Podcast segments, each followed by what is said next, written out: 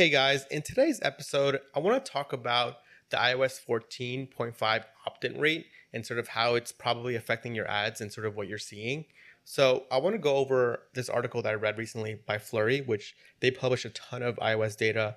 They have a lot of data that they use to sort of gather insights. So, let's talk about it and sort of look at some of the data together, and I can give you my thoughts on this. So, if anybody's interested, it's Flurry. They're a really big mobile app company. So they have weekly updates since the launch. So let's go in here and see kind of what they're seeing. And they're measuring kind of like everybody knows the prompt that you get, which is, hey, do you want to be tracked? So let's look at the important data here. Um, and here in this graph, you can see that worldwide weekly opt in rate after iOS 14.5 launches across all apps.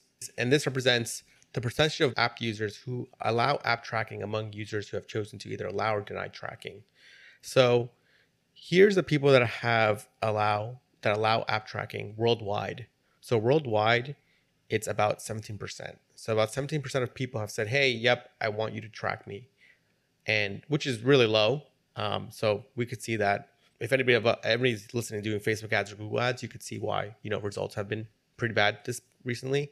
Is because companies like Facebook and Google have just lost so much data from Apple. Now, let's look at kind of something super important, which is probably more important for a lot of people watching or listening, is the US weekly opt in rate after iOS 14. The reason why I say that is because US is a big market. We have a lot of US brands that advertise in the US, and you can see that uh, they're also doing really poorly. So here it is what it is now. It's at launch day, which is April 26th, which sort of when a lot of brands start seeing results uh, go down is uh, 2% said, hey, track me. Basically means that, you know, and again, this this is kind of uh, a thing you need to think about too. This is people that have seen the prompt, meaning that they have opted in or sort of that they upgraded their phone. So again, something to think about too is when you have an iPhone, you most likely always update. At least I do, and I most friends are can't wait for the latest Apple update. So Apple has a really great uh, upgrade rate from you know whatever iOS version they have. So that's why this was so important. So now that we're on essentially July 5th, July 6th, it's at 10%. So only 10% of people have said, yep, I want to opt in for you to track me. And this is why we're seeing results uh, be really poorly, which is like Facebook is changing, Google is changing, and anything you're doing online is changing, is because users just don't want to opt in. And and this is the data. And and again, I tell brands all the time, there's nothing that we can do because this is literally Apple saying, I don't want to be tracked about it. And something to be thinking about too is you've probably been watching TV. You've probably been looking at some stuff on TV. You just recently saw that new Apple commercial that talks about privacy, basically saying, "Hey, our core feature at Apple is to be uh, against uh, getting tracked." And for me, that makes sense. I mean, if you look at Apple, what are they trying to do? Apple is trying to compete against Facebook and Google. Facebook and Google is on advertising monopolies, uh, where Apple isn't, and they want to say, "Hey, look, this is what's going to make us different."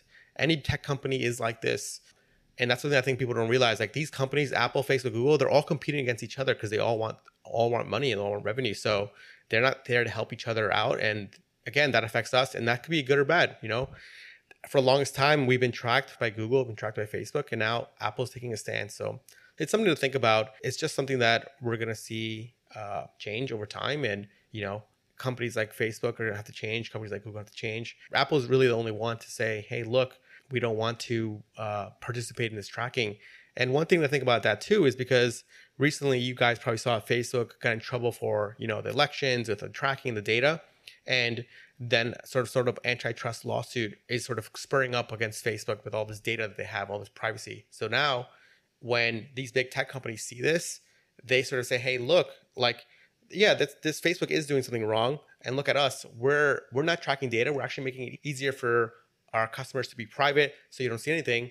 And then that's kind of like a jab at uh, Facebook. And again, it's a helpful for Congress to say, hey, look, it's not that you can't do it because look, another company is doing it. So you can actually change. And is there a reason why you're not changing? Maybe because you're a monopoly, uh, stuff like that. So those are things you should be thinking about. Like all these big tech companies are sort of trying to like one up one. And the change they're making is so that the other one can get in trouble and to do that. So that's sort of how it affects us. Again, it affects the advertising industry a lot.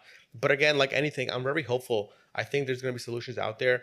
And again, I have thoughts on how this would help, and I'll make another video on on that and sort of like what I think about uh, this iOS update.